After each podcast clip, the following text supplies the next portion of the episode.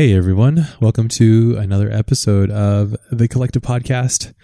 I'm your host, Ash Thorpe. This is going to be episode 229 with my friend, car photographer, auto photographer, art director, just all around awesome, awesome creative, my friend Aaron Brimhall. Uh, I got a, I found Aaron's work, I think, through an algorithm online, most likely. Um, and I saw some of his photography and I thought, this is awesome because in this space of automotive photography, it's often the case where things are very repetitive and they're redundant or they just have this odd repetition. And his work just really stood out to me. And um, it just has a really great breath, like a very good voice. And I could really tell it's something that I've talked about a lot on the show. Um, but it's one thing that I really, as you know, I'm really into what's the person behind the tool saying to me. And I feel like with Aaron's work, he has this visceral quality, this energy, this feeling of actually being there. And that's something I really love. Uh, I love photography, as you know, and I'm always looking for other people and seeing what they are doing with their photography and I just love that energy that he's been capturing and it's, it's really cool and and it turns out he's very nice he's very sweet and he's very kind and uh, a really cool guy to to have on the show I felt he was a perfect guest for us all and he's also very prolific and he's constantly working and he has a family and I think that that is a topic that we've mentioned many times but it's also something that is a continually uh, continual question that comes from the community, which is the work life balance, balancing family. How is it possible? Um, sounds like Aaron, just like me, hasn't found that solution, but we do know what we love, and we do love our families, and so.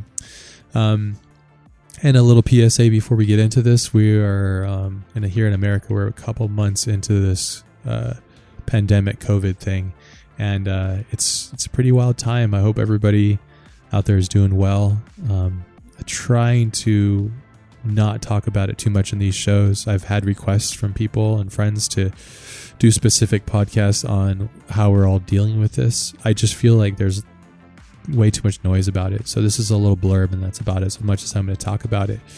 But I feel like what we need to be doing, in my opinion, is focusing on the positive, trying to help one another, help our communities, and be proactive and and uh, share as much love as possible because the world at large is in need of compassion, I think. Uh, and it's a tough time to, to, to actually pull that out because, you know, it's just a really weird time. So, anyways, uh, enough ranting. I'm super stoked to have Aaron on. He's a gem and uh, it's going to be awesome. So, here's episode 229. Let's roll.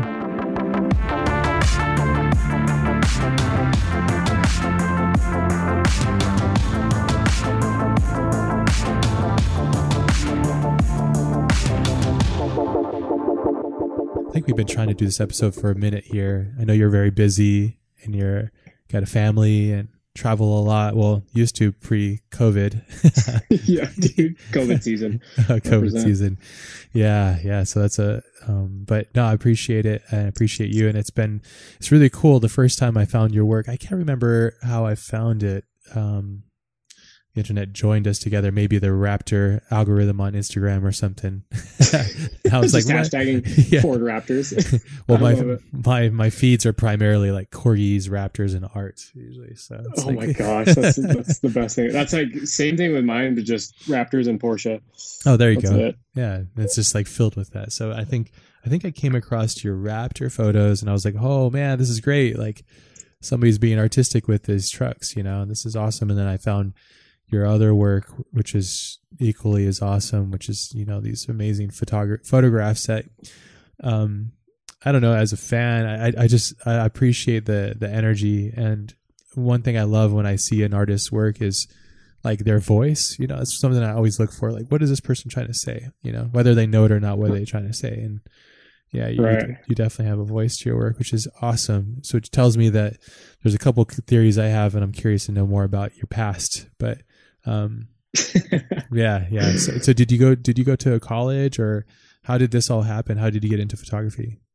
Oh, dude, like school was not for me. Like, I knew it. A lot of people say that, but like, dude, I like in high school, bro. Like, I wasn't there. Like even when I was there, I wasn't there like mentally. Like I would just daydream about snowboarding and like, dude, it was weird because I would daydream about snowboarding and then I would daydream about like snowboarding films that I would watch. Like I would watch them before school, after school. Dude, it was just like I like dreamt, slept, ate snowboarding. I was like it, dude. It was like snowboarding. That was my world. And so when I was in school, I was just daydreaming about about that and like what kind of shots I were I was going to get with the with the homies and how I was going to shoot it and like how I wanted to get my own shots. And then so I think early on I always just had a camera on me and like I always like you know figured out like trying to figure out like cool angles and whatnot. And so I I think when when school ended, so I I stopped I pretty much stopped going to school like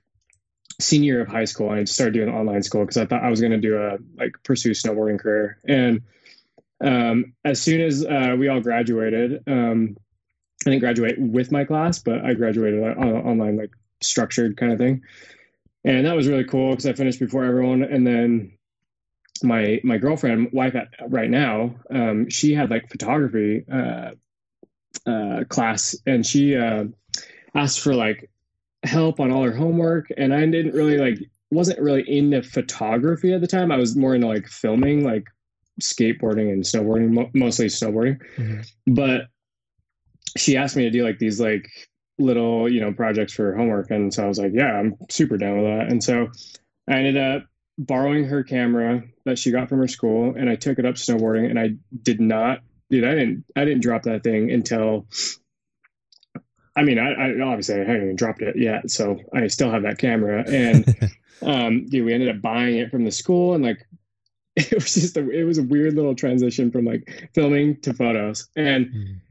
and so she, as soon as she graduated, um, I had like I've had some like I've had my fair share of shitty jobs. I was like working in restaurants, and it was cool and stuff. I was like a busser for like two and a half years, and then worked retail for like four years at this little shoe stop shoe store in in Salt Lake. It was pretty cool, but I was just like, what am I doing? And then the last job I had was uh, I was working at uh, this call center, and dude, I was the worst employee. And I was like, what? You know, what am I doing here? Like we were working like based off of commission.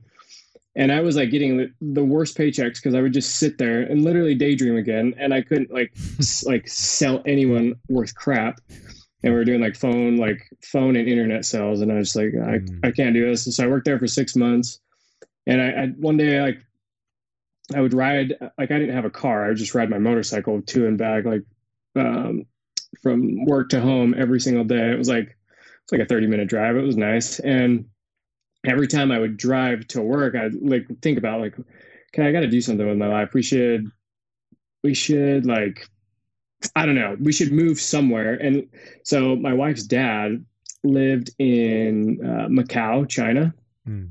And so we're like, we should just move to Hong Kong or like, you know, move in with him in Macau or, or something and, and like kind of network and try to like do this photography thing.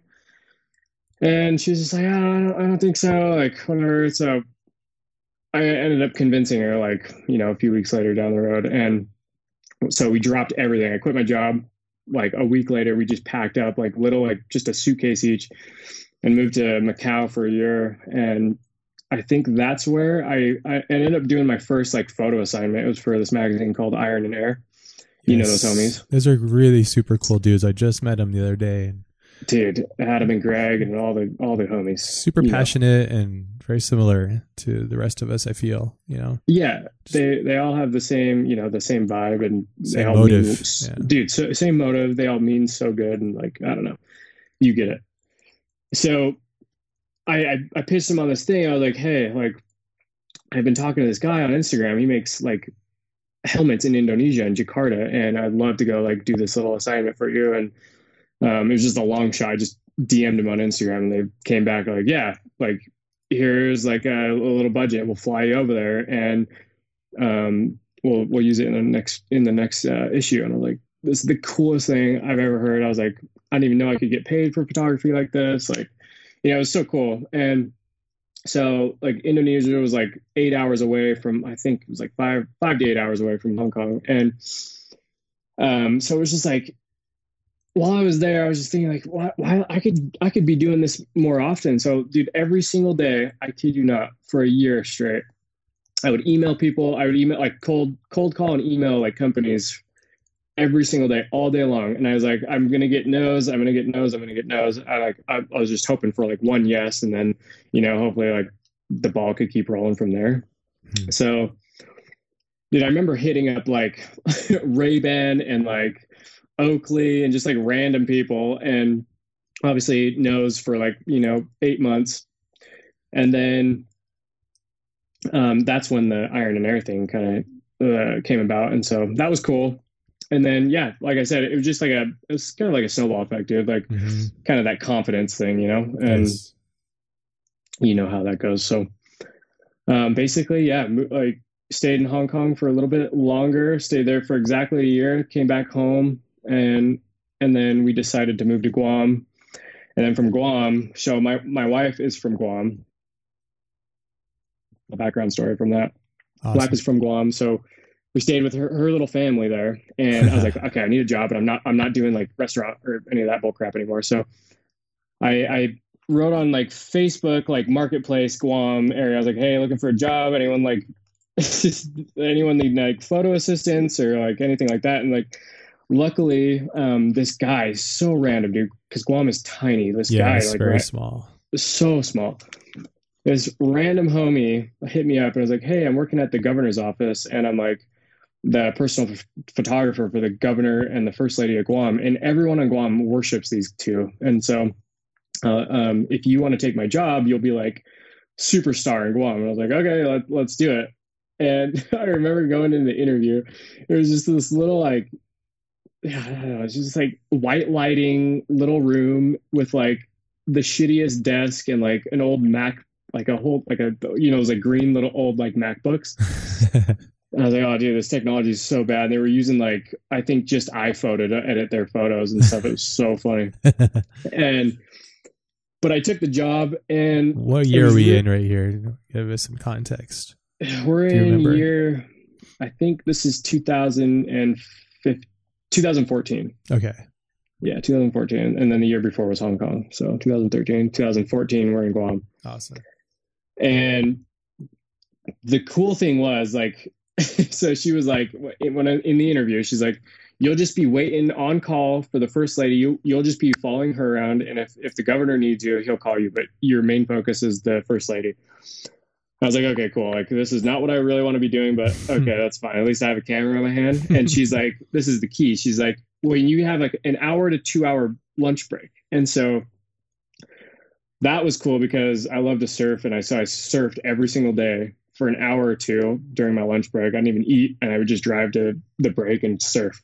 It was cool. Um, so that was like the highlight of 2014. And then I just followed her around shooting like potlucks and like little meetings. And dude, it was, it was, it wasn't bad, but it was like not that great. But it was just really cool to be like surfing every day and being like in, in the jungle and it's just so it's so random. Like I, I never would have thought I would move to Guam because I didn't grow up like traveling until I met my wife, mm. and because I, I, came from like a poor family, and so like I never really did any of that until her. So it was it was cool, and I uh I still think about that, but it was uh I kind of am just rambling on, but no, no, this is yeah. cool. Your story is wild. I love it too. I love yeah, the adventure that weird. you've been on too, which is I don't know. I mean, it's it's funny because I had some theories, and I think it's, it's cool to hear that they're, they're, correct. That you come from humble beginnings, and you've had a wild journey, and you're self taught, and, and, you had to do a lot of shitty jobs. Like, I don't know how many people I know that uh, have a, a really unique style and taste because of those reasons, and it's a bummer because it just goes to show, like, a lot of times it's the sacrifices and the struggles of that beginning part of your journey that sets you off in the course of success later on you know? So mm. it's it's not necessarily always true but there's a consistent like part in the data in my mind. I'm like oh this is a consistent habit or this is a consistent pattern i mean you know? So right. yeah just really ironic so. Yeah it's, it's wild. I mean in in finding my style too like you mentioned like that took so long. Like i mean i still feel like i'm trying to find it but I mean, I found like I feel like I found the base and like the roots of it, and it's really it's really fun, and I love I mean, I love progressing, and I mean, any artist can say that, like you do too. And so, um, yeah, I that's what I think.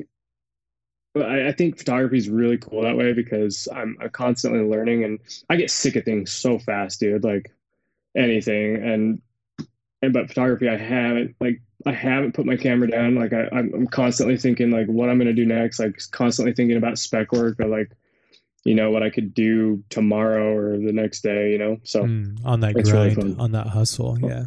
Always yeah, curious, always trying new things, which is good too. So yeah, because yeah. it's really tricky, right? It's like um, that's what's I, I find to be really beautiful and amazing about being a creative is like it, it is an endless thing. It's like you're endlessly if, if you're curious and you have a desire to learn and humbled by the fact that you'll never learn at all, like your adventure in art could be like so fulfilling. Your life would be filled with challenges daily, and you could have like the most insane experiences. You know. So in photography, I felt like the thing I, I personally loved about it is it gets me out of the house, away from the computer, because doing CGI is very powerful and amazing, but it's also incredibly taxing and shitty to do at times because oh, yeah. you're, just, you're just like fuck, you know, like it's the equivalent of like bussing tables like but then, yeah. but then it's like these massive like artist artistic euphoric like moments where you're like holy shit it's like all happening but it's a lot of it's just a, a grog basically unless you embrace it so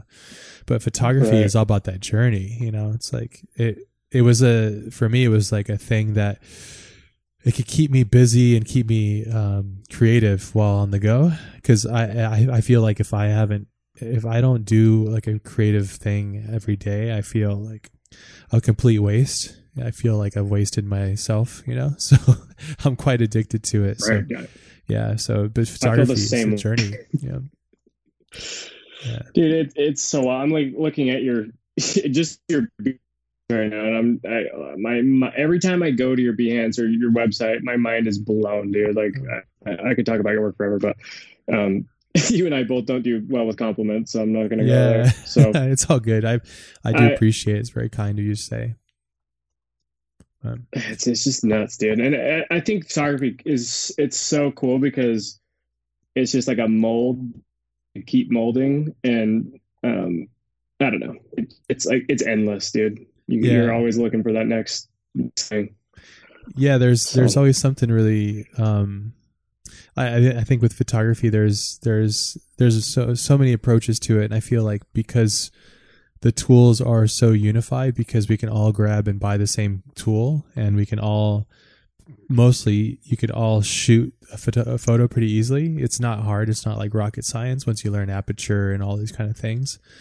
But the great right. the great thing I love is you could take five photographers and give them the same subject matter and you can get five slightly different variations of perspective and what that tells you is we all have different views on the world. And the way that we view the world could be even shown just slightly through this mechanism called a, uh, like a, a, um, camera, you know, which is so interesting. You know, it's like, oh, I would never would have thought of that, or that's kind of interesting to go there. That's that's kind of cool to capture that. But yeah, is there when you so that you're talking about constantly evolving? Is there a process in which you go through? Do you sit there and do you do like a mind map or do you write out ideas and notes like you said you do spec work and stuff you're sounds like you're you're like me you're very much in the hustle at all times yeah and dude i think i've i've always been like this where i i just go with the wind dude and i wing it mm. and i don't like to have a plan but mm.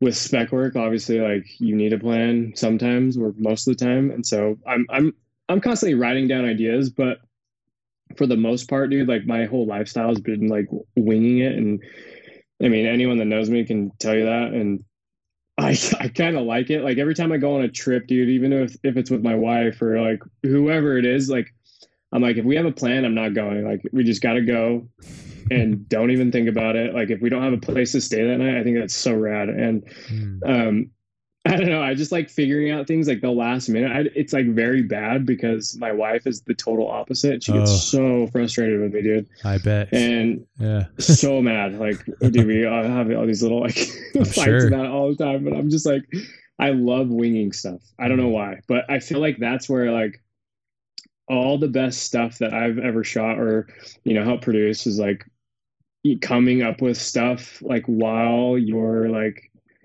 I don't know. It's it's so hard for me to explain that, but it's like yeah, I just wing it, dude. And I, I feel like I get really cool and really cool stuff doing that. And because yeah. I never know what I'm going to find, and I hate expectations, like, and I hate surprises. So, mm. I, I would say that your photography doesn't feel the least bit contrived, which is very common in, in automotive photography in general. It's just like, oh, it's another car in a sunset, like very cool. I can tell that yeah. that's cool that you're spontaneous because I think that um, spontaneous acts like sometimes and most oftentimes yield the best photographs because they're more of the moment rather than a planned like pornographic v- vision of the of the uh-huh. you know what I mean? Like spe- like I said especially with car stuff and automotive because it's so it's it's this thing that people think it's something that it really isn't but people think it's this one thing you know? It's like the automotive industry i feel like they're like this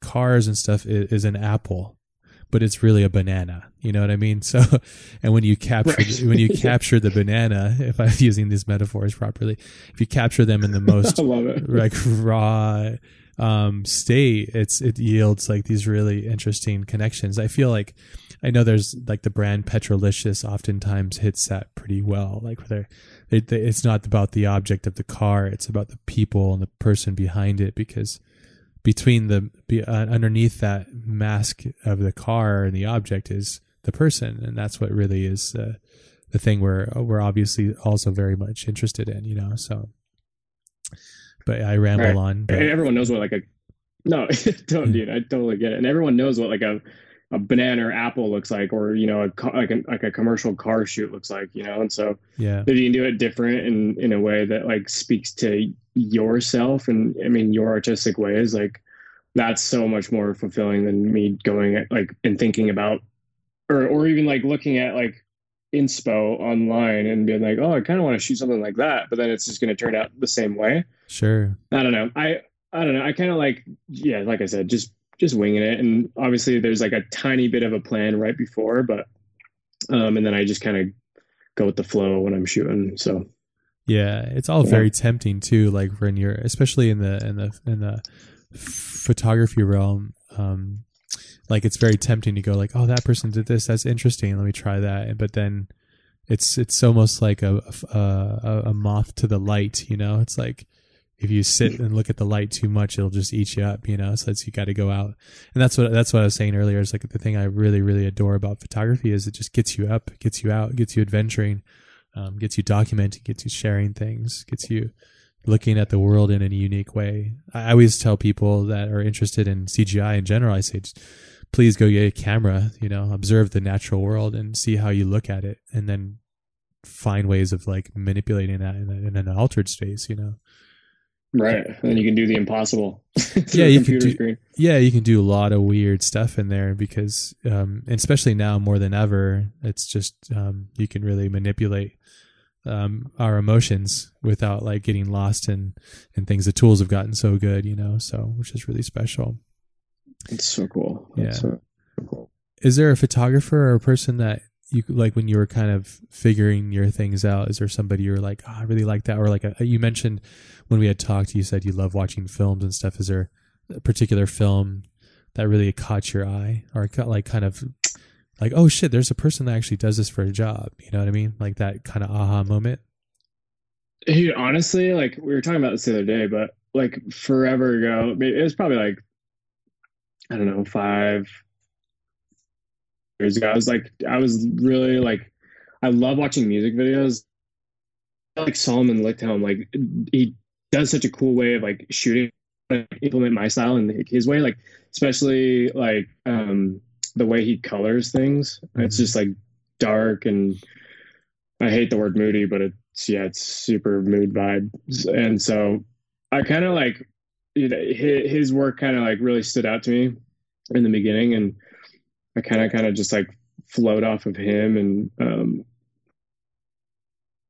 like a more like cinematic feel to my my photos. And it's been really cool because you know I, I get I get messages emails DMs like constantly. And people say like oh dude it looks like it feels like when I look at your photo, I feel like I'm in a video game or or like I can taste the dirt or you know I feel like I feel like I'm in that moment. And so I kind of I try to actually I don't really try but I, I like to have those moments in my photographs that I feel like anyone can be there at that time. And so um yeah I don't know. I, I think Salomon did that did that for me early on. And uh, there's dude there's so many people that inspire me now. And like you're one of them obviously. And I had this uh, this interview the other day, and uh, someone was like, uh, "What? Who's like someone you look the first person in mind because you do like you do this stuff, and I, am like not just because we're on this call right now, but um, I wrote it down on the on the interview.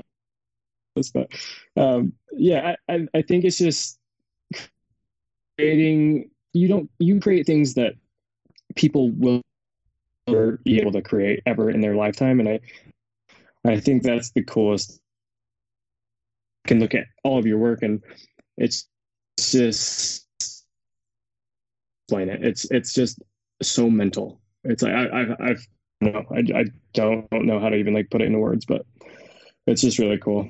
Well, so. I appreciate that. Sorry, the the connection's kind of poor. It keeps cutting out. So, um, but I think what I got from it is uh, you definitely like Simon's work, and I can see that. And I think that Simon's work is really pronounced and beautiful. The the way that he manages to capture the essence of a moment, you know, like um, like uh, there's just a.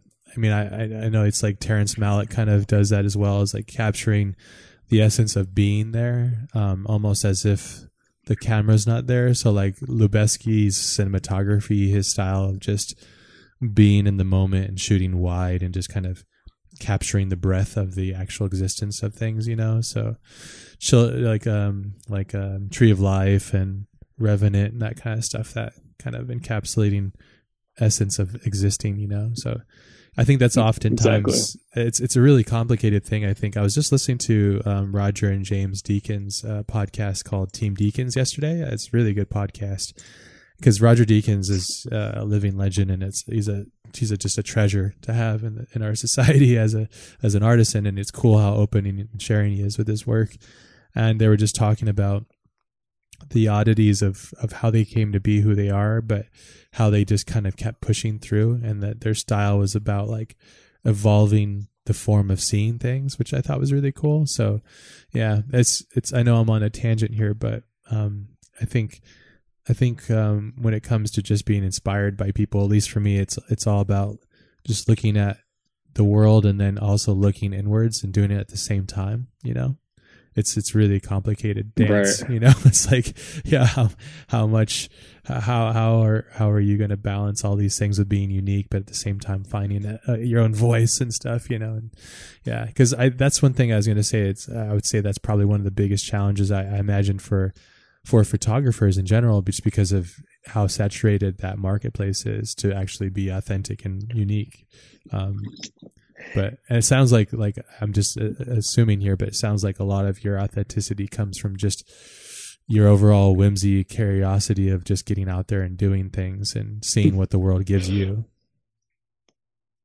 Yeah, and dude, honestly, like being like consistent and like finding that like I don't know that style that really appeals to you. That's I feel like that's key. Anyone that like asks asks me like what's what's like the number one thing that I could do to be like a better photographer or whatever, and I I always just say be consistent and because you know you can go one way, you can go the other way. Like you can pick, uh, you know, one obviously anything really, but sticking to one thing, not necessarily pigeonholing yourself, but um, sticking to one thing and being consistent with what whatever that is. Um, I feel like that's key, and you just have to find that. But hmm.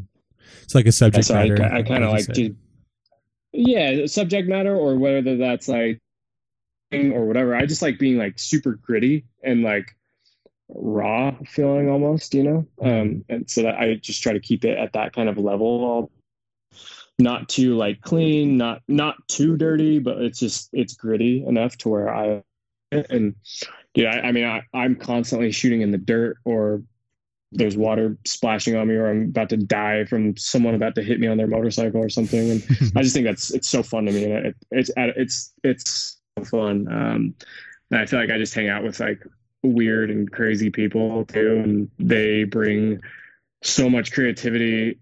Even when so that's why I like being you know like spontaneous is like when I'm with other people like they're all creators in a way we just bounce things off each other and and I feel like that's another th- another point to where we get cool stuff as well like or just just like anything that really like speaks to me I guess but Sure. it all happens in that very moment yeah, that through the fluidity. Yeah, the fluidity and the moment of Yep. capturing the essence of at that moment too. Yeah.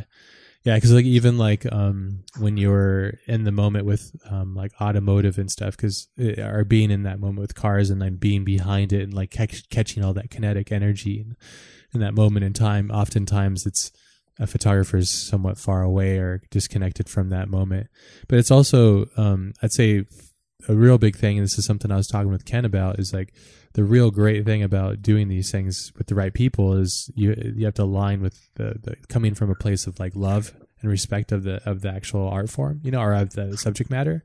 So like cars, you have to really Yep. understand them or love them or know why they're so special in order to to really capture them. I feel like, I mean, you could you you could you could come at it from a different angle and that's fine, but I think it, it helps to have a connection to these objects, you know, to really know them deeply so you can go like oh it's it's like snowboarding for example. Like if somebody tried to take photos of uh snowboarding it might work fine if they're not a snowboarder but like if they're a portrait artist and they start taking photos of of snowboarding that might be weird but maybe that's actually good but sometimes it yields a weird a weird resolve you know so yeah, I guess like it's if I all were per to start case. shooting weddings, like oh okay yeah, yeah, dude. Yeah. No, I, I percent though. I, I I totally agree because um, if, yeah, if I were to go tomorrow and shoot a wedding, like I would have like the bridesmaid mom want to murder me. I think. my buddy just- Ozan has some funny stories that about stuff. that. Yeah, my buddy Ozan has some funny stories about that. Like where he used to do wedding like videography and filmography, and he would just do like he would do the edits, and like he said he would like I, I, he would like make it like an action film, and then you would give it to them, and they're like, "What is this?" You know, like this is our wedding day, and he's this tender moment, and he's so like sometimes like uh, sometimes I think of us as artists as it's almost like the Michelangelo. I think he's the one that said this quote, like the statue is in the rock, he just has to reveal it. Sometimes we go through our lives and we don't know who we actually are until we discover it, but it's inside that. So you have this object that you have to pull apart and then put yourself in there almost. And it's like you, you have to discover like, oh, I'm not a wedding photographer. I'm this. And then I'm not this, I'm that, you know, and, and you constantly shift. But the moment I know that I'm really becoming my own self is like when I'm in that moment where time just doesn't mean anything. You know, I'm sure you get like that when you, uh, do you get like that when you're editing or? Oh, dude, and yeah, and when I'm editing too, like any kind of like music too will like will help the style of whatever shoot that was. So it's I don't know, like it, it, when I'm yeah, I, I feel like when I'm just like sitting down in my in front of my computer and I have a song on that I don't like, I'm like not in the mood. And so I always have to have like you know that nice ambient song that it, it just goes with the flow and yeah, everything starts coming together. And um so I, I feel like it helps a lot in in my world but um i feel like it's a big thing actually.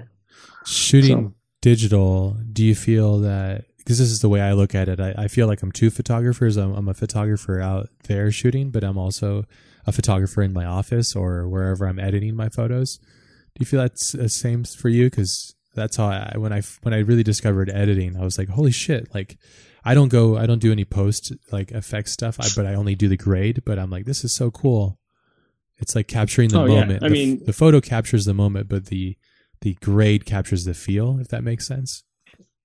Exactly and you could be shooting like you could be thinking one thing when you're you're out shooting you know on location and then come back to the editing bay and then it's like oh this has way more potential than i thought or oh this is you know this is crap but um i, I totally feel you on that um and it, it, dude honestly like with the music part of the whole like or just the music aspect in general you know like when i'm editing and i, I like like i said like if i have some song that's just like what is happening? Like I'll, I'll turn it off and I'll, I'll, be like so bummed or whatever.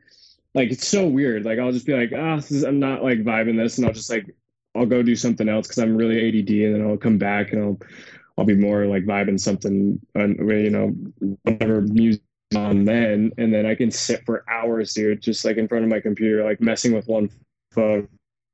So it all depends really like what's happening surrounding me while I'm editing so sure. Um, yeah, that's yeah, awesome. I, that's a big one. Sounds like you swing. I I swing as well. It's it's like you swing from a very high and elation into like a d- d- desperate like depression almost. I don't know if that's maybe that's accurate, but do you swing a lot? Because I do. Um, yeah, I, I would say so. I, uh, one moment I could be so hyped, you know, on on you know shit, and I come back to the just you know important. I'm like looking at photos and I'm just like, you know, I'm not feeling it or whatever, and then times I'm like, this shoot sucks, and I come back and I'm like, oh, this like, I mean, I can edit this like in another way that I didn't really feel like eh, like I, I, I don't know, but yeah, I, I totally I I feel you on that. I I swing a lot as well. So yeah, that's the trick, isn't it? Though, like having that optimistic kind of would like, oh, okay, I think I can come back to this with fresh eyes and like manage to conquer this. Yeah, because that's that's when it gets. I think that's when it separates it. But that's it's the reason why I bring that up is because uh, these conversations are never well, at least for me, they're never designed to just be like life is great and we're successful, and then everybody that's listening, more often than not, are people that are starting out, are they're trying to get a grasp on what it is to do these things, and it's I always feel like it's really important to share showcase as well, like oh, there's these incredible successes, but there's also years of smashing your head against the wall, you know, figure speak, but speech, but like, you know, the idea of like, well, how am I going to make it? How are these gonna, things going to align? Or this job didn't work out, or so on and so forth. But the optimism, I think, is really the the, the key. You know, it's like being optimistic. Oh, dude, you know, hundred and ten percent. Optimism is like the best thing ever. Um, I feel like I've been like an over optimistic person my whole life, which is cool. You said because I never really thought about that, but yeah, um, that's a really good point, dude. Like I, I love that. I, I try to never to get like too down on myself because like especially when dude when I don't get a job that I'm bidding on, I get so bummed, dude. Like mm. I will just like I'll be I'll be bummed, dude, for like three days and I feel like I almost have a, like an ulcer in my stomach. I'm like, oh, I could have, I could have won that job, or you know, like that could have been sick for my portfolio, or you know, I was just like hyped to work with that company, yada yada yada. Yeah. But then, you know, being it can be like, oh, we'll, we'll get the next one, or the, you know that that company will come back around again next year, or, you know, next quarter or whatever. But I don't know. You always got to look at it with like your head high and um, just I mean keep pushing because that, that's another, another reason I love the whole. I mean, commercial industry and just photography in general. Like, dude, there's it's so like like you said, it's saturated. Like you're gonna fail and and other people are gonna be like better than you and and I think that's that's cool. I, I like the competition like part of it. I've always been like a like a competitive person like life and I, I like that. Yeah, I think it's very healthy to have competition, you know. And it's also healthy to feel somewhat distraught when things don't go the way that you'd like you know? That just goes to show that you have an agenda you know? So that just goes right. to show that you're putting effort into it you know? Yeah. I, I always i get very perplexed by friends of mine who are like oh i didn't make it. Oh, well. I'm like well what do you mean oh well? You know? It's like didn't isn't this the reason why you did it? You know? It's like this is the reason you get up so you can be challenged and question things and like have seek desires and accomplish goals you know? But because i mean I mean, there's so many. There's a, there's a million reasons why not to do the things that we do, but there's only one reason I. Tr- the only one true reason I see is you gotta really love it. You know, you gotta love it, even when you hate it. You gotta love it. You know, so it's like there's no other right. way because that's just you know, sure. yeah because it, it's it's it is a very competitive especially i would say like photography is very competitive um, just because of I think a lot of people don't see the nuances between, you know, you can tell that because there's a lot of redundancy. Um, Yeah. like like clients don't see the Yep. they, they don't see the nuances per se you know maybe they do but i i I- I, don't. It's not often where I see a, a campaign or something. I go, "Oh wow, like that was really, like that was artfully co- accomplished," you know. So, no, it, it's it, it, there's there it, there's a lot of examples, but I'd say it's like maybe 50-50 Where in my mind it's like, "Oh yeah, it should be like, you know, hundred percent." I was thinking about this whole analogy of this is this machine that we work within. Um, the machine of expectations is what I basically call it. You know, it's like the idea is that Aaron goes out and he has this life and his experiences and these journeys and he goes and captures them and he figures out a way to develop his style and then Uh, your style gains like stock in the market of of visual language basically in the, the spectrum of society and then a company who's bigger than both of us would go hey like I want to use you and your soul and your style, and I'm going to pay you X every day to do this so I could take your style and put it on my brand. I always thought it's so weird, you know, like when I really break it down binary, I'm like, it's kind of gross and sad, but at the same time, very interesting, you know? So it's like, I mean, is there any other way? I can't think of a better mechanism, but yeah. I, I can't even wrap my head around that to be honest. Thinking about it. Yeah. I don't know. Yeah. It's so weird. I mean, because that's that's it, you know. sure. So like, let's say like um, Porsche saw your your awesome photos of their cars, and they're like, "Well, this is great. It's a part of our brand. Now we're gonna take Aaron's soul and we're gonna put it into our machine and, and squeeze it for all the juice, you know."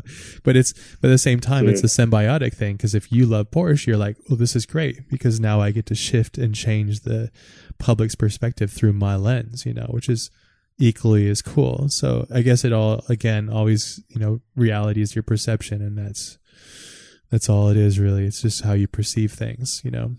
At the end of the day, Right. Yeah. I, I think that's cool too. I mean, time I get a job, I can't thank, you know, the agency or the enough every time I'm, you know, I'm on a job because I'm just like, thanks for picking me. Why, why me out of everyone else? You know, it's, it's pretty cool. It's a feeling.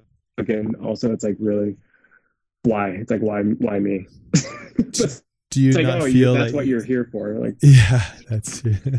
do you feel like you're you don't have like you you you have a values like system like a val- value issue like oh do you feel like you, you- do you have a value when you're working with clients I do, and but like early or like like early on stages, dude. Like I would sell myself short all the time, and sure I have like one of my best friends who'd just be like, "Dude, what are you doing? Like, like you're obviously like, you're gonna sh- like you have to tell them what you're worth, and you want to be worth, you know, like what you think you are." But I never really did because I wasn't like super confident and like whatever. But I mean, I'm getting to a point now where it's like I know what I'm worth, and and and it's cool to see that and but I still like am so like grateful every single time I Yeah. I get a job. You know, um, it's really it's it's just like so like I don't know. It's it's just weird. That's, that's it. It's so cool because I've been working for this for it for so long, and Like I remember like thinking, you know, six years ago, like oh, I would love to even work for Honda Cars or you know Toyota or something, and you know that that stuff has already happened and it's just so surreal. And not even like in the moment but like after like even now i'm just like oh that's like that already happened like and i, I thought about that for years and then all of a sudden i'm like on a huge campaign with 150 plus people and uh, and i would have never thought i would have been i don't know. It like hurts my head thinking about it but it's so cool when you work for something for so long for so hard and it finally happens and you don't even realize it in the moment which is so funny. I don't know. It's just it's crazy to me.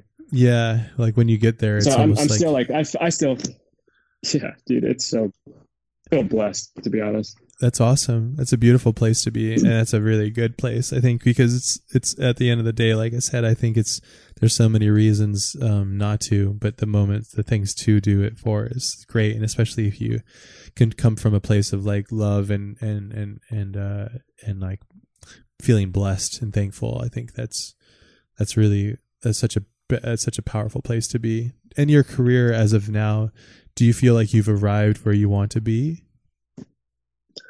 um no not yet Where is that And place? is- Do you know what is- that looks like? dude, I don't. Um, like another spontaneous thing, but uh, I'm kind of winging it. But I'm I'm not winging it now as much as I am normally when I shoot. But like I'm winging it in a sense of like uh, I, I like the progression and I want to see where what else I can do in in this industry. You know, for like for instance, like we, we've been talking a potential like collaboration, and I think that would be you know something like next level for my career. And I think is really cool and I have a lot to learn and and I that's why I like it because I something new and I want to like collaborate with some someone has like a a mind like no one else. And I I think that's where uh, that's probably I don't know why like that I, I don't know I, I haven't like picked or anything which is cool and I, I want to keep like that I just want to keep uh, climbing the ladder, I guess, and yeah, work yeah. Yeah, harder and and progress, I guess. Yeah, that's great. Yeah, because you it's like almost like I always fear that arrival feeling. You know, it's like the moment I feel like you you feel like you've arrived is the moment you stop learning. The moment you stop learning is the moment you, you just basically atrophy you know because like the creative soul needs yeah. all of the nourishment of like constant adventures and trying new things and being curious again this is as people know that listen to the show and have for years it's like this is all my opinion you know it's like i have no facts or anything that backs right. this up other than just you know my opinion of all these interviews and, and and data that I've acquired from reading about Da Vinci and all these kind of wild people. So, but yeah, I find that the most curious people are the ones that yield the most interesting bounty through their life. And yeah but i'd say there's there's stages to it right? I would say like as uh, an amateur photographer would look at your work and go like well that's that's another stage you know? And they go okay. And then you're looking at you're almost in your abstract moment where you're like oh i think this would be interesting if we start pushing the boundaries with these like these familiarities that i have and trying new things you know and that that usually comes from aligning with other people you know yeah. Exactly. And it's cool too because like you you like they're like the photographers that are just starting, like I've been there and so I know what it's like. And yeah.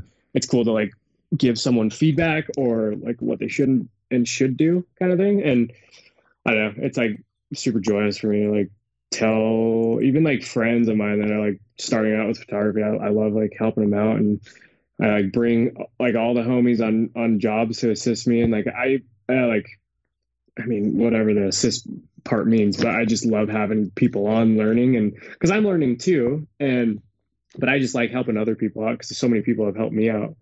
And I think that's great, you know? So that's beautiful. Yeah, it's true. And I think that, that, um, because sometimes I, I keep myself like my, my tools and the things that I've acquired very like just to myself or to a very tight knit of close collaborators.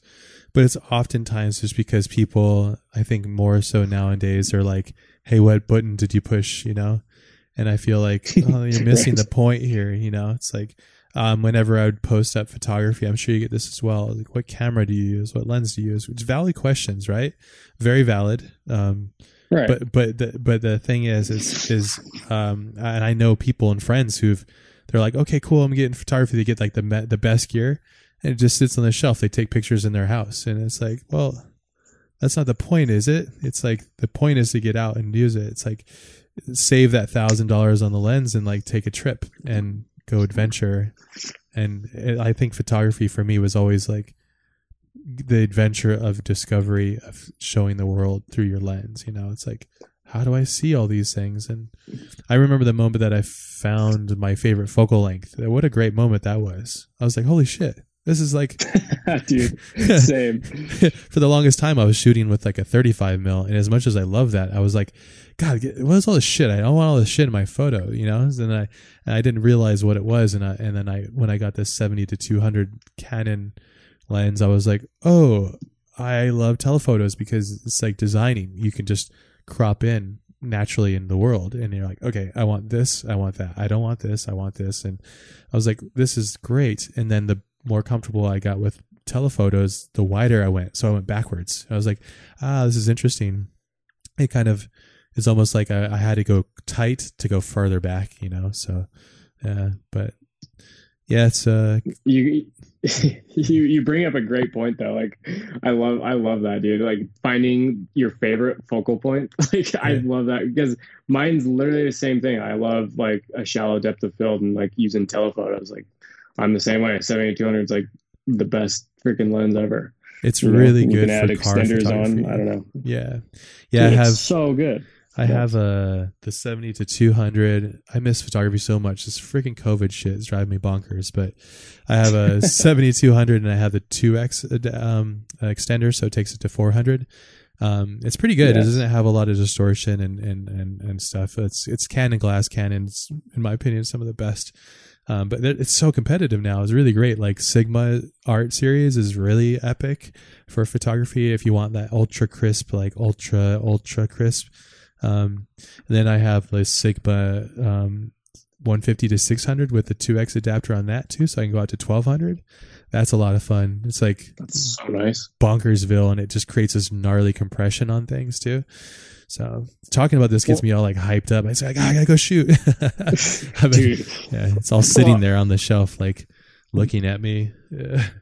Let's go shoot your raptor. I'm coming down to LA next week. We should just go do Oh, something. we need Um, to do something. Yes, yes, We yeah. need to do something. Dude, also Sigma lenses are like, you know, half the price of like Yeah. a you know Canon lens, which is so. And I, I honestly feel like Sigma lenses are way better.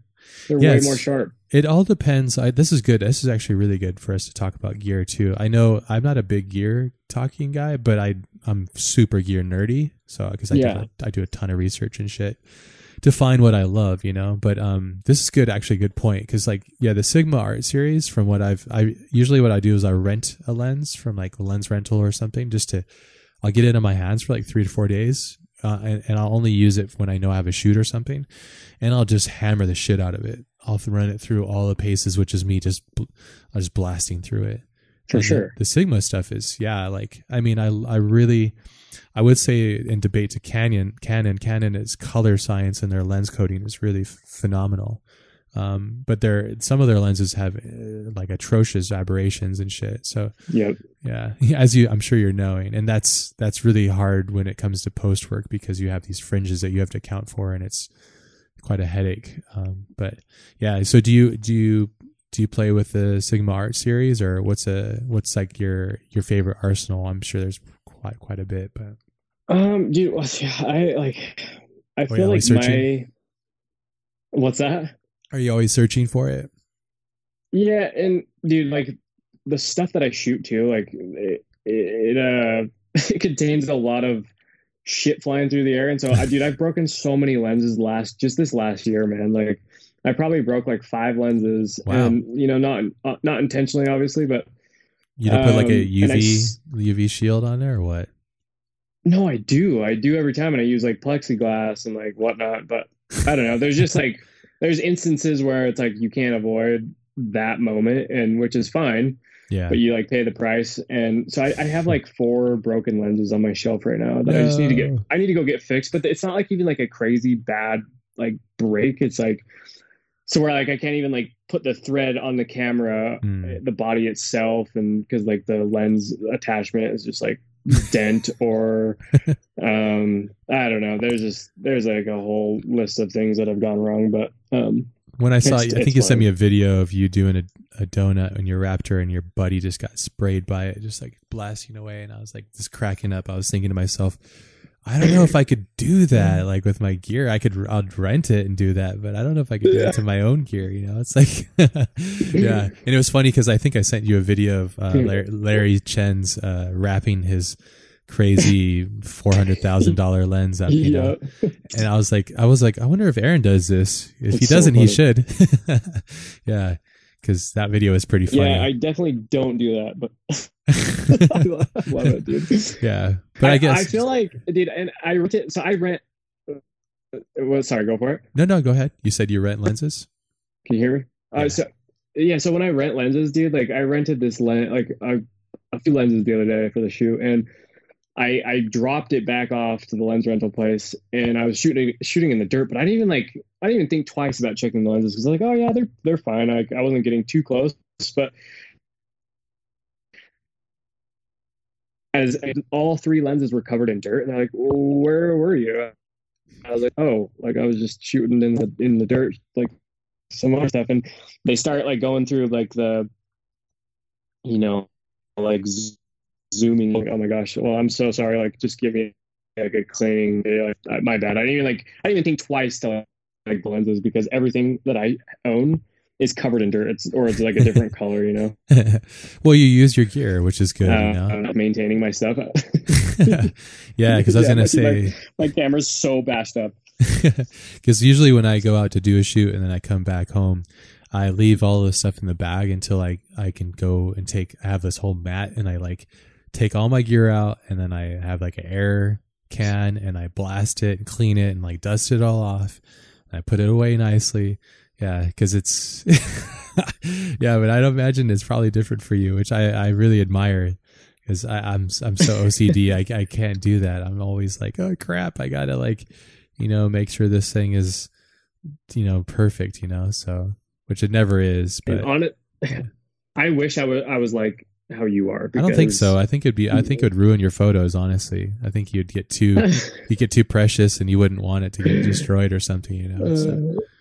Uh, actually, you're you're right. So like some people like will like send me like you know videos or something like oh like is this like how you got that shot and they're like way further away than like you I would have ever been you know from that subject and I'm like no you got to be like really like you got to have like the tire rubbing on your rubbing on your shoulder or something. Um, but, but yeah, you're you're right. It's it's kind of funny. I don't, I don't know how I like want like want to like die every tr- time I try to shoot like a moving subject, but it's it's it's more fun for me. Yeah, I would imagine, and also I think it's it just adds to like your own style, like you knowing like, oh, this is this is really cool. If I got really close, it would actually be even cooler, and if I go really wide, it would actually do this, and if I color grade it like this, it'll feel like that, you know, which is cool. You know, it's like all of those things combined, which is a lot of fun. But yeah, um, let's see, back to gear. I uh, Well, you, it's it's funny you say that too because I've I've seen um, some like CGI photos where you know the dust is coming off right from like the rear of the car, but the camera's right there. I'm like, how did they do this? You know, and like, and so I just want to like do that on my own, but I'm like, obviously, like CGI would be way better.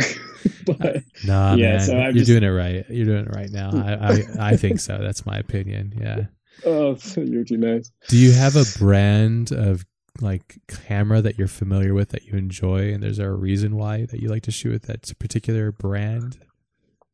Um, so I'm not like biased or anything, but like I've just I've owned Canon for like as long as I can remember. I mean, my first camera was a Nikon. Hmm. Uh, I think it was like a D80 or something, but I like the how like weatherproof Canon is and how like indestructible they are. Like my I've had like three Mark III cameras, 5D Mark III cameras, and they've been like fully submerged in the water without a housing, and like they still work fine. Like I, and which is sick. And I love like the bulkiness of my 1DX, and yeah. I, I love like feeling something in my hand, you know, as opposed to like shooting with a Sony or something. But Yeah. Yeah. yeah, Yeah, Canons. I just they're yeah, brutal. yeah, they're this Canons. big. They're this like big thing. I remember shooting with Canons, and then I went to Sony, and I was like, "Oh yeah, this Sony's nice because it's like you can just."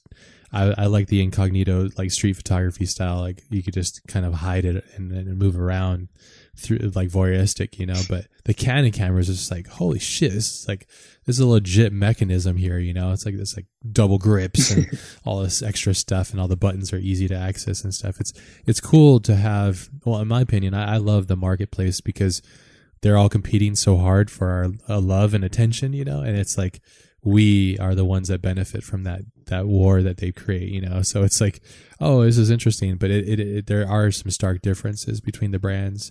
It's cool. It seems like Canon's starting to step into the game again in a big way when it comes to like features. I feel like they got really comfortable because they basically owned the, the world for a while there when the 5D for came real. out and they just kind of like, oh, okay, well, like, see you later, everybody. And then, um, I, in my opinion, I feel like Sony's really been crushing it with just the features, but um, Fuji's uh, a friend of mine shoots at Fuji's and I mean, this is Fuji's such the a shit. they're pretty i was really blown away by the color space like the color science because in my opinion i feel like canon's raw color space data is is the best in the game in my opinion Right. i think nikon used to be pretty close but then when i saw fuji i was like holy shit like wow their color science. I mean to me it's like and i know you know this and would probably agree it's just like they at, the, at a point they're all sensors. That's all the same shit. Then the thing that you Right. were, we're getting at is like when you shoot raw you're not really ever shooting raw. You're shooting through the the the, the data basically. Well unless you're with mirror or in film you know but there's there's a there's a there's data that it goes through. And every company has their proprietary way of like processing color and light and um, some are better than others and that's not even a and that's not an opinion it's a true thing it's like sony's color science is dog shit unless you fix it like, it really is bad it's really bad Yeah. it's like yellowy and gross Oh, I hate it, dude. Yeah, I hate yeah. it. but you can Yeah. change that and fix it. And and I use this one called EOS HD, I think, to adjust the color space internally in the gamma or the the, the data basically when it shoots raw, so that it gives you more, it gives you a closer version to the Canon. Which, not to say Canon's the best one, so it's but it, this is like the ultra uber nerdy shit that I just fell into when I was going into. Okay, why does this camera suck for this part, but it's amazing for other things? Whereas like the Sony is incredible for um, dynamic range. It's like you could shoot and you're like, oh, I think I overexposed, and you just go into Lightroom and you just go, oh, look, all this data is still here. This is great, you know. Um, Yeah. yeah, Sony's are amazing, and I have a. This, uh, we use this to shoot our the Star Wars film. I have a Blackmagic 6K, and that thing is sick, dude. The I've heard Blackmagics are dope. yeah the color science is incredible um like it's it's like a baby ARRI Alexa in my opinion that's what I I was calling it it's got a a tremendous really good color science tremendous range a lot of data and it's 6k it's like crazy and threw my anamorphic rig set up on there and it's like went to town on that so yeah That's epic. Never That's ending. So epic. I'm, Yeah. I I love people like you that will just research that, so I don't have to. yeah yeah I, I like it. it's top secret sauce yeah so yeah. yeah but um but it's cool. I, I mean, I, I when I see your, I mean, I, a lot of car photographers I know.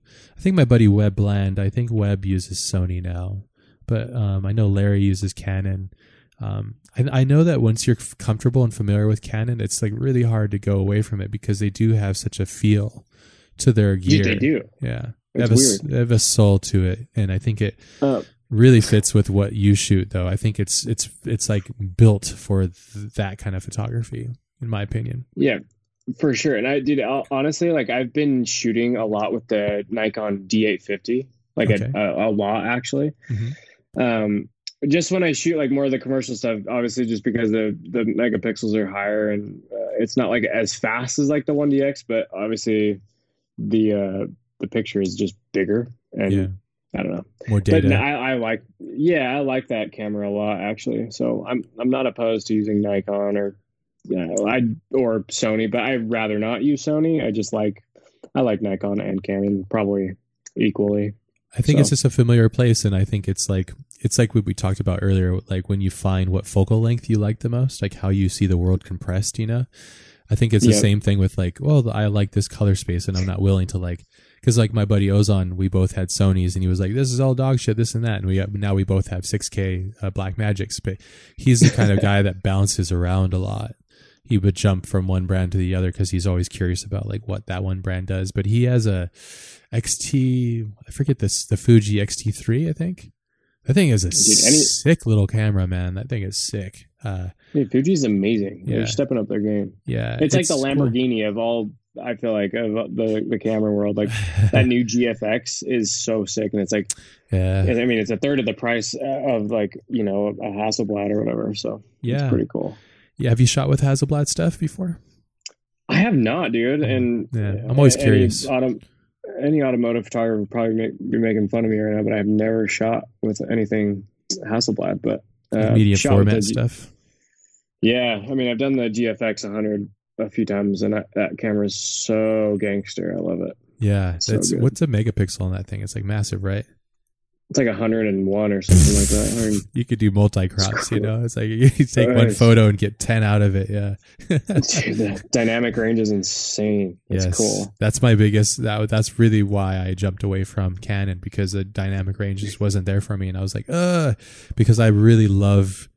I think I think if we go back to like discovering what you love, is like I'd watch like No Country for Old Men, and I'd be like, oh fuck, you know, like look at all that data and that information because I think they were oh, shooting Oh. digital, but I think they might have been shooting film on that one actually, or I'll just like That watch Fight Club or something. good. You know, yeah, it's a No Country for Old Men, in my opinion, is probably one of the most perfect films.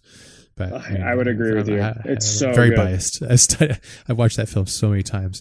That film and like Alien, I watch Alien a lot. Like there's just certain films that I could just sit and watch, and, and every time I watch it, go, oh wow, are visually like visually in, incredible is Blade Runner, the first Blade Runner. Even the second one's got some incredible visuals, but like if you wa- if you sit down and really watch the the photography, cinematography of I think it's Cronenweth that did that one. Um, but if you watch just that, just sit down and like, when's the last time you watched Blade Runner, the first one?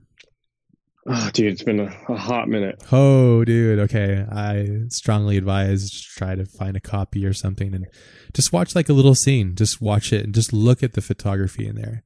It's, I'm gonna watch it tonight. it's, send me screenshots and like ex- excited text as you usually do because I'm, I, you're going to be, oh, I do. you're gonna be like yeah because if it's been a while this is actually gonna be really cool because i'm sure your eye has grown since the last time you watched it. And when you just sit there and you go like whoa where's the light coming from and how did they control it like that? And that's so brilliant. And if you think about it it's yeah that film um i could sit there and watch that film forever it's a masterclass study in in cinematography it's incredible visually it's incredible flawless vis- visual film flawless Dude, I'm watching. I'm watching that tonight before I go Sick. to bed. yeah even like i said it's like it's it's it's it's it's an interesting film it's a film of its era so it's not a perfect film by no means but i think its flaws are actually its strengths in my opinion and it's got like just so much breath. It's got such great things to it. So Yeah. I'm excited to see. I'm yeah i'm really proud of overhyping it but i don't care. It's awesome. So but yeah. Is there is there other i mean why i went on that segue is when i started really studying this i remember it was a really unique moment. I was sitting there with my buddy anthony. We were in amsterdam and we were in the di suite and we were grabbing we were in resolve and we were grabbing he was grabbing images we were i think we were doing like a temp grade on some footage we had shot or or was shot. And uh we were looking at the footage data that was coming from the red camera. And then we were looking at the histogram and all this data that was there. And then we w- we grabbed a still the highest res still that we could from from alien um, and then we put it on and we looked at the data. The data was so massive in comparison and it was a it was a prime example to me like no matter what if we can see it or not the more data that's there the more our minds and our eyes attracted to it and it was a big it was a big like okay that's it i have to find camera that has the most data i will give you the most data uh, as, as i can you know sure. so um but i mean it's, it's it, that's just that's just an example because i also love black and white photography too so it's like oh, yeah, so do I. yeah Dude, black and white photography is so good. It's so raw. I, I love it. Do you i noticed that too. I i know you've done some of your your grading style which i love and i like to go in that realm too is like very desaturated and muted and you like you know you shift the highlights into like the warmer tones and all that kind of fun stuff. Do you uh, sometimes i go oh this would be so much better in black and white but then i go uh people in general just wouldn't understand it you know? It's like ah crap you know? It's like i don't know. Do you have that? Because i noticed you do a lot of color as well Yeah, I, I did. I obviously love you know desaturated look for sure, but um, oh, you know, honestly, on honest, almost every photo I edit, I always do it black and white first, just to see how it looks, because I I love black and white. I mean, simple as that, but um, it's a it's a good way of putting it. People just don't get it, or like they'll just be like. Oh, I could have done that black and white. It's so easy, but it's it means it means something different when you're when you're actually like editing it or even if like you know premeditatedly when you're shooting it's like i want to shoot this black and white you know? I, I always do that which is is cool so. Yeah, I feel like I think the the thing with black and white, in my opinion, is it's is people might look at it and think it's easy, but the real masters of black and white are actually better than the color peeps because they distill down and they know that they're limited, so they f- they actually shoot in a whole different way. They distill down, and I was listening to a, there's a quote that I had from um, Da Vinci, which was uh, um, simplicity is the ultimate sophistication. And it's, it's so beautiful, you know. It's like simplifying things down to just get to the core of it. That's actually the ultimate sophistication, you know. Because like with color, you can like go do so many things and push moods and go like wear this and that, and this is the emotion here and that. But when you go black and white and when you remove the emotion and you're not using that as advice to actually tell your story, it's like wow, it's powerful stuff, you know. So this is tight. yeah, yeah, yeah. But it's stuff that's interesting. And um, do you do any kind of like projections of where you want to be? I know you mentioned that you like to go and you're whimsy and stuff, but you're also a family man. Get some to, get some kid, kiddos and stuff. Do you think about well, in five years I want to do this and this and this and that, or do you kind of are you still just enjoying the ride and do you feel like you're gonna forever just enjoy that ride and keep going like that?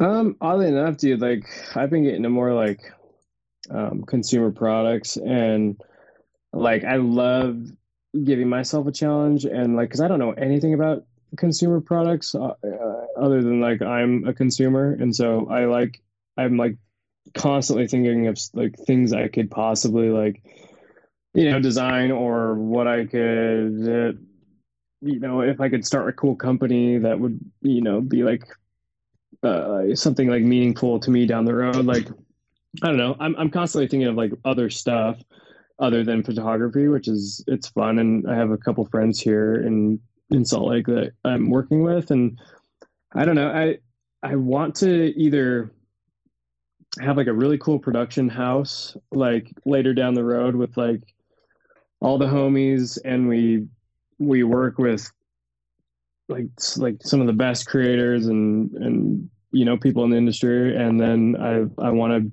be able to have like a like a consumer product company that i like stoked about and you know stoked on so yeah, yeah i don't know i'm just i'm, I'm kind of doing like little things here and there but nothing too much so Nice. Well, it's good. To, I mean, I'm just curious because some some people like myself, I used to project a lot, but I don't as much because I feel like perhaps I'm trying to get more in tune with the way that you're doing it, which is let the bliss of the moment kind of catch catch you, and as long as you're in that pocket of joy and like celebrating like the rawness of creativity, then what else do you want? You know, like it's almost like right.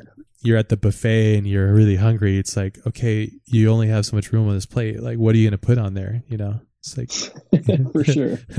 you can't you only eat so much. It, yeah. Yeah, because you overdose, you know, on the on the on the on the on the art, you know, so which yields to leads to burnout and stuff too. So, but I'm like king of burning out.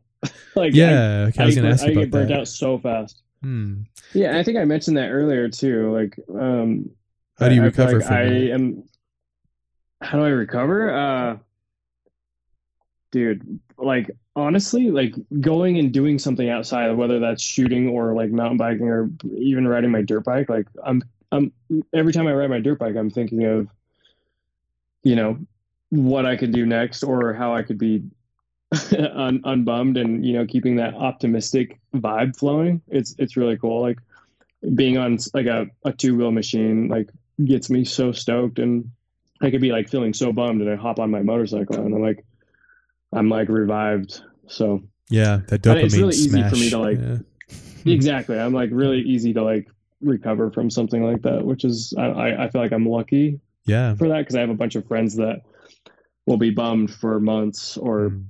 or still haven't recovered and and I don't know I I I recover fast. That's awesome. It is a blessing, but it also is uh, designed too. You're like, oh, like I could be, like you said, sitting here and, and, and, and not being able to process this, but you're like, oh, I have this mechanism that's a bike.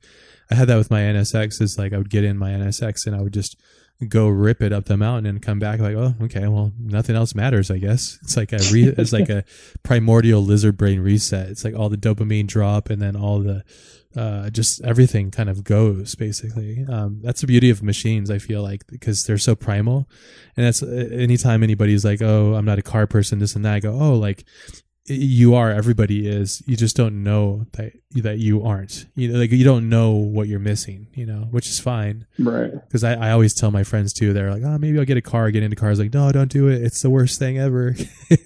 Because it's going to cost you for an arm and a leg and it's going to always let you down you know? It's like it's funny because my wife uh, and i we both got some very special vehicles that we're both very happy to have and my wife is usually just kind of like eh, like whatever about her cars but this is a very special one she got and she was like there was um, just like little blemishes that happened recently, and she just like was so bummed. And I and I looked at her and I and I said, "We've been together for ten years." And I said, "You see, after ten years now, you feel that feeling. I've been feeling that for ten years. When you care about something so much that it destroys your day, and it's not even it's not it's an insignificant thing to normal people, you know."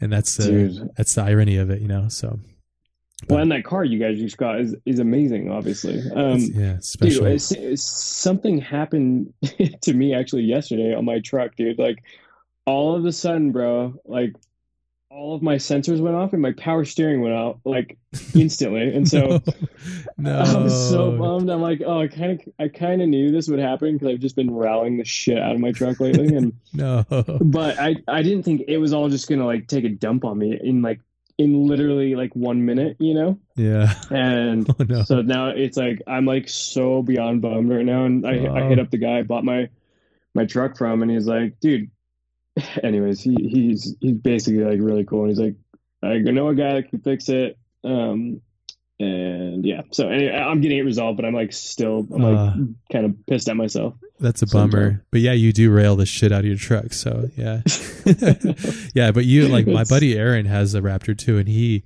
you guys both just run that, and you're driving it as it should, just like your gear, like you're using your camera gear as you should.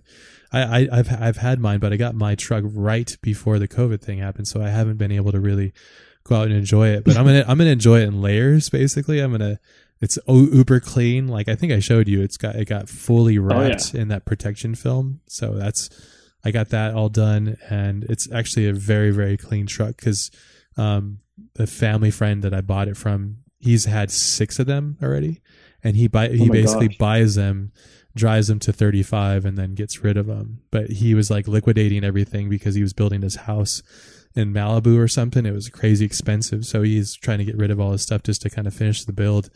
And I swooped in and I was like, here you go. Get, I'll give you the money.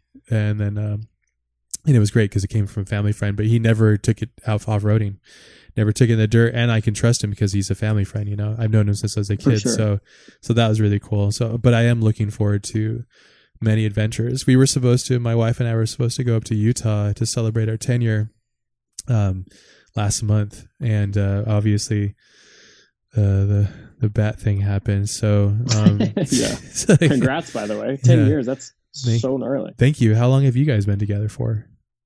Um, in December it will be eight. There you go. That's that's that's congrats as well. Shit, man. And you got two little kiddos, right? Oh yeah, you've oh, got man. kids too. It's crazy. Yeah, yeah. I would also say like for because this is also another big co- topic and conversation, and on this podcast, but just in general, where people are like, how do you manage to a be a passionate creative, to be volatile and emotional and like sensitive to all these things, like you said, like the like the feeling of like, ah, oh, we didn't win that bid or this didn't happen the way I wanted to. And then how do you deal with that? And then you you have your little one and they're, they're like, hey, you still got to leave all of that for me you know and i and i don't care what your day was like i and the most important thing you know? How, how do you manage that? You must your, your wife must be obviously very patient supporting i'm sure so. Dude my wife's a champ man. Like i'm i mean i travel like well not right now but i mean i'm gone usually two to three weeks out of the month and damn. she's here with two two little kids who are the same got age family support out like, there? You got family? Yeah we do luckily. Yeah, yeah. but these i mean twins are just like they're they're mad dogs you know? Um but I haven't really figured out the whole like dealing with the two like you know work and kids thing right now, but like this is the longest I've been home since we had the kids, and on dude, like I'm like I wish I could never go back to work right now because this is like the best thing ever. Like spending like Mm. eat every day all day with the with the girls. It's like it's so freaking fun, dude. That's I beautiful. I love it. I, I I didn't want kids before we even had kids, and I mean this was obviously an accident. so, but now, dude, it's like I wouldn't change it for the world, you know. So yeah, that's a that's really fun. it's pretty common. I only have like a couple of my friends who planned it and like made it happen. Most of the time, it's just like, oh, okay, well, here it is. You know, it's like this is happening. But yeah, I think that's a, that's a really beautiful outcome that came from COVID. I think is is coming from COVID is is um. I was talking about this with my therapist too, It was because this has like been a hot topic, obviously, of discussion. Because I'm like trying to process all this madness, but when I try to also think about all the really great positive things, um, but that's one of them. I think is people are finding their family again, whether they love them or not. They can find that again and, and come and confront it because there's no running away from it, you know. Uh, Exactly. and it's it's actually really kind of a beautiful thing, you know. It's like a lot of connection. Um, I look at like you know like yourself or like even Ken like Ken Block he's always traveling and stuff and it's cool because like his kids they probably loving that dad's home all the time you know? I'm, I, I, I imagine he wants to go and rip his car around the world and stuff. But but um I mean it's like all the busy people I know they're basically having to put a pause on their lives and to go like oh shit like why am I doing all that again? Oh, okay, yeah, it's for these, it's for these people here, you know. And I, I mean, I've, I, my wife and I, we've been working together. She's been a producer. We've been working together for six or seven years now. So we were very That's close, awesome. and we've been working together for a long time. But yeah, I mean, so we we're basically in the same house all the time. But I can imagine when we first started to do that, it was there was a lot of learning curves. So I'm sure that there's a lot of learning Oh, curves dude. going on with everybody. But yeah, the It's reset's great though tons of compromising sure. tons of compromising but yeah that's all life really is especially when it comes to marriage it's like oh wow like there's a world outside of my selfish desires you know so it's like Yep. I, And I- that- I can't be e- egocentric anymore. or Oh, whatever that is. Yeah, but yeah but it sounds like uh, in the normal time outside of this pandemic or the pandy um, that you've you are usually very busy so it's i imagine there's no such thing as a balance really it's just kind of like get it when you got it and keep moving i guess i would imagine so Yeah, and I feel bad for my wife because it's so much stress on her. But uh, yeah, we have family out here, and like, there's a lot of support. But she,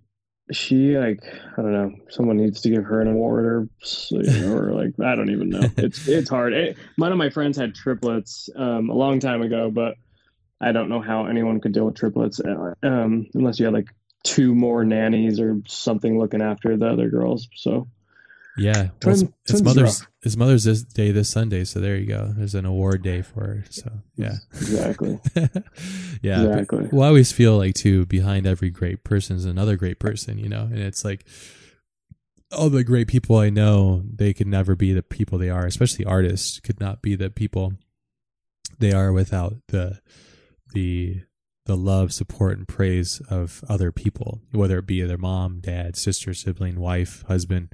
There's it always seems to be that way. It's like, oh wow, you're great. I wonder how that's possible. Oh, you have an incredibly selfless person that's backing your every move. Like, wow, you know. Uh, Oh yeah, yeah, but there, yeah, because yeah, yeah. It's, it's pretty cool. It's pretty cool, dude. I I love the whole family aspect of you know life. it's sick. Your kids are what? Like you said, a couple years, two, three. They're a year and a well. Oh, yeah, they're young, ni- young. Nineteen months. They'll be two in August. Oh yeah, super young. Okay. Do you feel like there was a change in your approach in psyche before being a dad and then post dad? Did you feel because I I had a major change for me, but like a massive one. But did you have that? Um.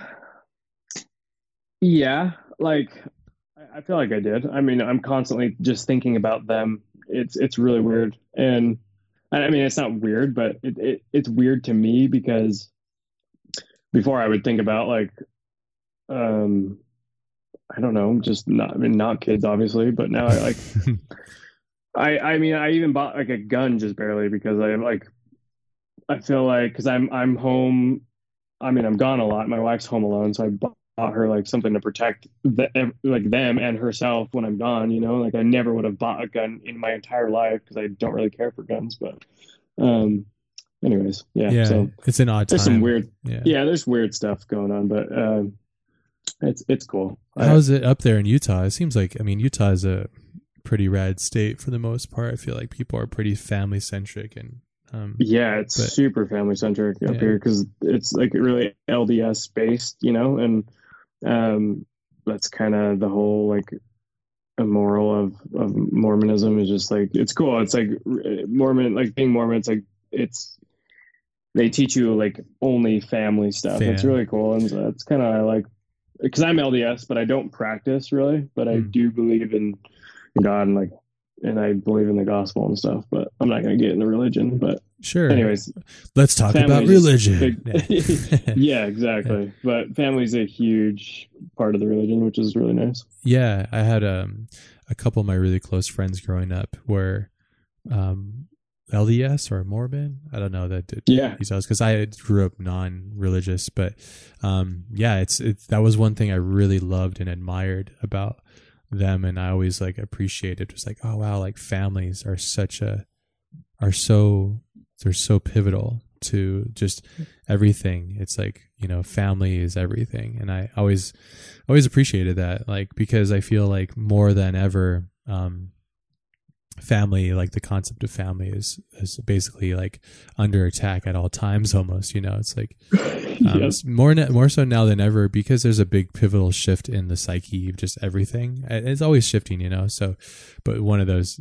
those big things is happening, which is like kind of a an attack on God or religion. I'm not religious, but I, and I also don't think it's right. I don't judge. It's like as long as you're, you know, healthy and and taking quality care of yourself and those that you love it's like i can't judge yeah it's like that's wrong of me. So but it's, For it's but it's a really beautiful thing like when it really aligns and actually is like used in a pure way which is like from love and from like a great beautiful place you know? So but that's all opinionative and suggestive and just as complicated as trying to explain why a painting is better than a photograph or something. It's like oh it doesn't really matter you know? So but um no that's awesome that's cool because it probably helps a lot with allowing you to be who you are too it's just like embracing you and your skill set you know which is really cool so Yeah, and and the whole family's like super supportive of my job too, which is obviously a good thing. yeah So if- you if need it- that If it weren't for that, I wouldn't be doing what I'm doing now. Yeah, yeah, because family is so important, and that's why I, I, that's what I was saying. I feel like so many people that I know, and just people in general, were just in this massive rat race, especially like in the Hollywood industry. It's just like turn and burn, rip and go. You know, it's like so. This incredible stop is actually it's yielded a lot of great things, and that's one of them. I'm hoping that people in general are, are, are reconnecting with themselves and going like, why am I doing what I'm doing here? You know, is there a better way to do this? You know, and you know, should I try this instead of that and maybe approach this at this angle? And, you know, in a perfect scenario, once this all passes, um, I mean, obviously the world's never going to be the same, but if and when it comes back, um, is there a scenario in which you'd like to things to play out for you and your family? Um, yeah, I mean, I, I want to move from my home and into another home. And I mean, I don't want to do that now, obviously, because I don't know if anyone's like really looking to buy a house. But that's like one thing we were trying to do right before this whole thing happened. We were gonna uh, we were gonna pack all our stuff up and move to Hawaii for like a little bit, and I really wanted to do that. And we wanted our kids to grow up, um, you know, on the beach and you know, growing up on the sand and whatnot. But Oh man, so hopefully, yeah, dude. Like I grew up there. Which this- island? Oh, you did. That's sick. Um, Oahu. Okay, cool. Yeah, it's it's like uh, Oahu has a lot to offer. Where did you grow up? I grew up in Oahu, Lanai, Maui, and the Big Island. I lived on four Dude. islands. Yeah, my favorite's freaking Kauai sick. though. Kauai is really. Have you been to Kauai before? No, dude. I've only been to Hawaii twice. I went to Maui and Oahu, and I'm yeah, so bummed I haven't been more. yeah, yeah. Well, eventually, sounds like it's on the the agenda. My wife and I, um, uh, yeah, we're gonna probably move out to Maui once our daughter goes off to school. I think we'll probably do Maui, and then um, we love Japan. My wife's half Japanese, so we'll probably end up spending spend, spending time in Japan too. So living there for like maybe six months, and because I love Japan, I love Japanese culture, I love Japan, I love everything about it mostly. So it's it's kind of like this weird promised land for me personally. So Well, dude, Yeah. they're all like they're all next level, like you are. They all think they're all like three steps ahead of everyone. I feel like Japanese that- culture, that- man. that's how your work is. I They feel go like deep in to, there. to me. Yeah, Yeah, dude, it's so nuts. yeah, it's quite beautiful though. Um, awesome, man. Well, dude, it's it's uh, first and foremost, you know, I'm a big fan of your work, and I appreciate you taking the time. Um, Likewise. I'm stoked that we got a chance to do this. It's cool. A lot of the theories I had, without judging, but the theories I had, um, they all added up. So it's cool. I like that. It's it makes it re- reaffirms like okay, cool. Like the, these these uh these things are a current thing that happens. It constantly happens, repeats itself. So coming from humble beginnings, being whimsical, taking adventures, and and really just enjoying the ride and being patient and uh, also just passionate too, and and uh, feeling blessed. I think these are all the good formulas, you know. So this is hopefully a good lesson for everybody listening too. It's like you know these are really great important things to consider. So. Well, yeah, I, I mean, I feel super obviously blessed and grateful for you even asking me to be on this. So Well, we're honored to have you, you. Doug. We ha- we're honored, and I'm looking forward to uh, our project together as it as it evolves. So it's gonna be a fun one. There's there's nothing I'm more psyched about than what's on that whole collaboration. It's gonna be sick. oh man, I wish I could expedite the situation and make it faster. So soon enough, though. great things come with time, I think. So we'll see. And if it's great, it's gonna take some time. So awesome. We'll have a, good. Well, thanks, thanks, Ash. Thank you so much, Aaron. You have a wonderful day. Enjoy the family time, and uh, yeah, I'm looking forward to, to us having fun in in the real life world um, in the near future. So yeah, Okay, I'm gonna hit you up next week too when I come down to LA. Sounds if you can awesome. get out of the house. yes, um, so my wife will let me out. So all right, there it is. Um, a great, what a great podcast. Thank you so much, Aaron. Appreciate your time. Appreciate you. Thanks for coming on and sharing your time with us. Uh, for those of you that want more information, you can find show notes for this week's episode at thecollectivepodcast.com slash 229. You can find all the links to everything else there as well. Um, hopefully this podcast inspired you. If you're a photographer, not a photographer, or you just, you you know, you want to get into this stuff, hopefully this got you excited. Go out there, grab a camera, grab whatever, and go out there and capture the world, celebrate it, have fun, take an adventure and uh, yeah, stay out, stay healthy out there. Respect your uh, respect uh, respect the laws as of now, and take care of your health. And and um, yeah, until the next episode, go out there, be powerful, be prolific. Peace out, everybody.